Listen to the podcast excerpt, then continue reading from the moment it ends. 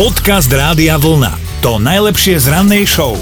Všade, nielen u nás na Slovensku sa hovorí, že darovanému koňovi sa na zuby nepozerá, ale darovanému zubu sa očividne pozera na pôvod a zdá sa, že princ George bude musieť vrátiť jeden darček, čo dostal nedávno. No, e, respektíve nie on priamo, ale teda Británia ho bude musieť vrátiť Malte, ten darček, totižto zub prahistorického a vyhnutého žraloka, dostal malý princ George do daru od jedného bádateľa. Ten ho našiel ešte v 60. rokoch práve na Malte a priviezol ho aj s ďalšími nálezmi domov. A minulý týždeň mal audienciu u kráľovskej rodiny a hovorí si, že a však nepôjdem tam s holými rukami, že to sa nepatrí. A že teda nebude princovi kupovať lízatko niekde na benzínke, ale že mu donesie niečo naozaj špeciálne, hej? No a tak sa rozhodol darovať mu práve ten žraločí zub.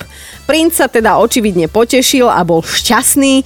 Šéfovia z Malty sa ale nepotešili a neboli šťastní a teda žiadajú Veľkú Britániu o vrátenie tohto daru, lebo ten zub by mal byť podľa nich vystavený tam, kde sa našiel a vybavené.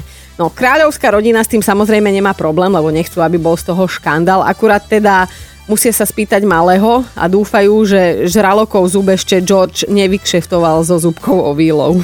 Dobré ráno s Dominikou a Martinom. Julo sa prihlásil do našej mentálnej rozcvičky a využil na to náš web radiovlna.sk lomeno ráno. Ahoj, ahoj. Budem sa volať na teraz mentálna rozcvička, tvoja mentálna rozcvička. Tak to volám ti, lebo máme úplne novú pesničku, to znamená úplne dve nové nápovedy. Dúfam, že si vyberieš mňa, ale môžeš ma aj sklamať a vybrať si kolegu Martina. No tak vyberám si teda teba.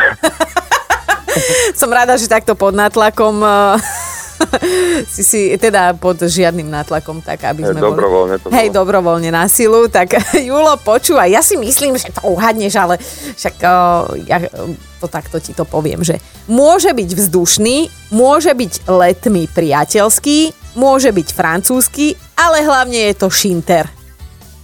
Takže teplý ani... Čo? Jaký teplý? Jaký? Letný...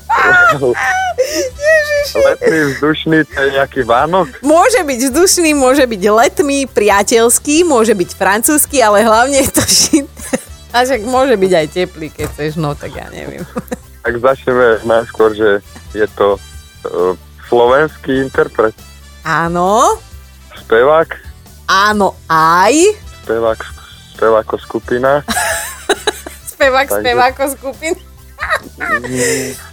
Julo, ja to cítim, že my si zavoláme ešte raz, lebo akože no. tápeš, ale bavíš ma, hej? Nič? Žiadny konkrétny typ? Vôbec. Nechytám sa. Á, no, tak dám tento jingle tun, tun, tun, tun. A, a že by sme to skúsili ešte raz, ak sa prihlásíš, dobre? Určite, dík.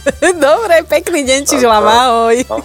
Podcast Rádia Vlna to najlepšie z rannej show. Máme posledný septembrový deň, v kalendári dnes už teda 30. Meniny dnes oslavuje Jarolím a teda niekto z vás by mohli zobudiť toho z Pachtoša z Green Dayu.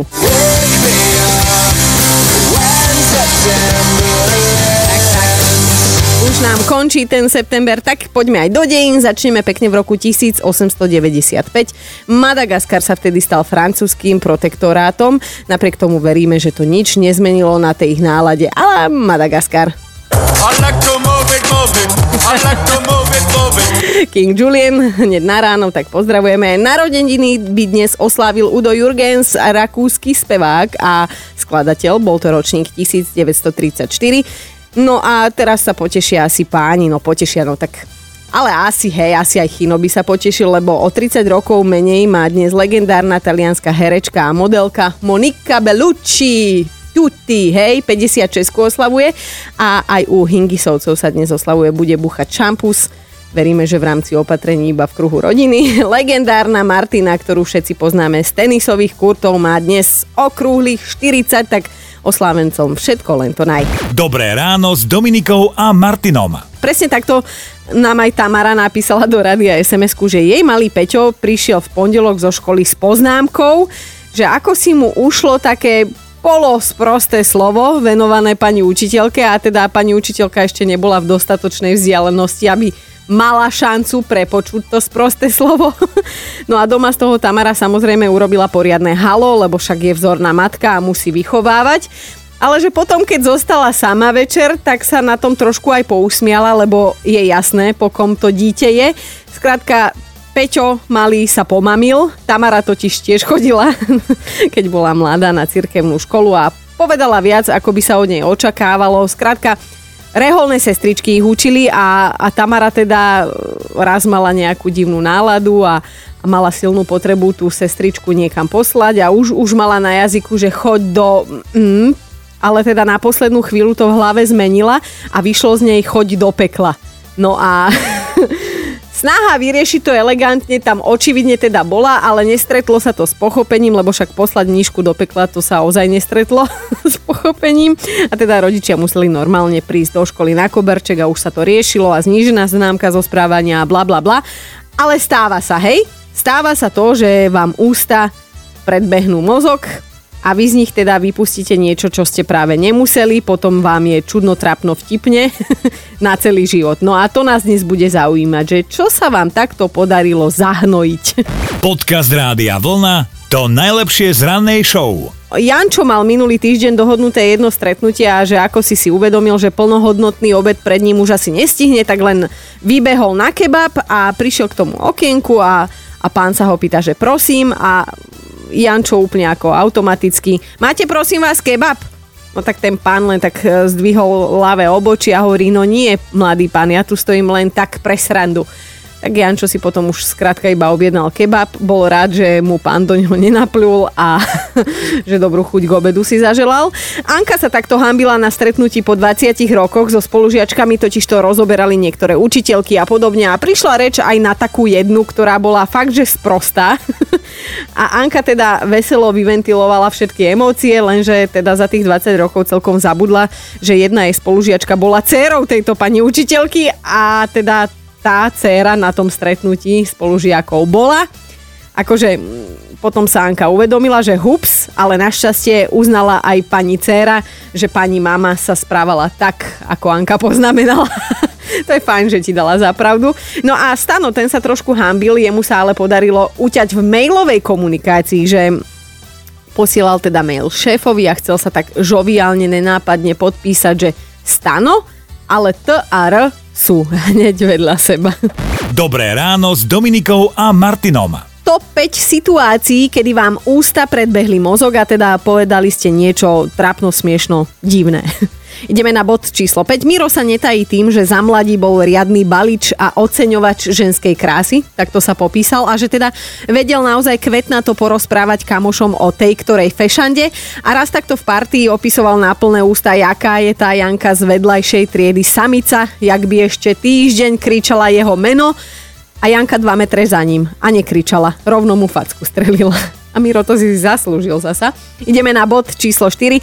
Sonia nedávno prišla zamyslená do stanku s rýchlým občerstvením a spustila prosím vás bagetu syn Šurka šampóny. A bolo vymalované. Bod číslo 3. Erika bola na narodeninovej oslavy krsniatka a tak počas oslavy pozerali na telke fotky z letnej dovolenky a zrazu sa tam v nejakom zábere objavila výrazne korpulentná dáma v polovičných plavkách Erika v snahe byť prúdko vtipná zahlásila, ty kokos, to čo je za teleso, tej by mali zrušiť občiansky, a, občiansky a vystaviť zakálací list. A vtedy ostalo trápne ticho a zrazu sa z kuchyne ozvala sestrina svokra, že to som ja a bolo ešte dlho ticho. Poďme aj na bod číslo 2. Alenka si presne pamätá, kedy naposledy očervenala z toho, že vypustila niečo nevhodné z úst, lebo oni prišli takto ku kamošom na návštevu a ako vošli do obývačky, tak zbadali gauč prekrytý bielými plachtami a Alenka hneď, že jej, asi sme prišli nevhod, akurát malujete, že? a že kamoška urazená na smrť, lebo že nie, že to sú super drahé štýlové prehozy na gauč.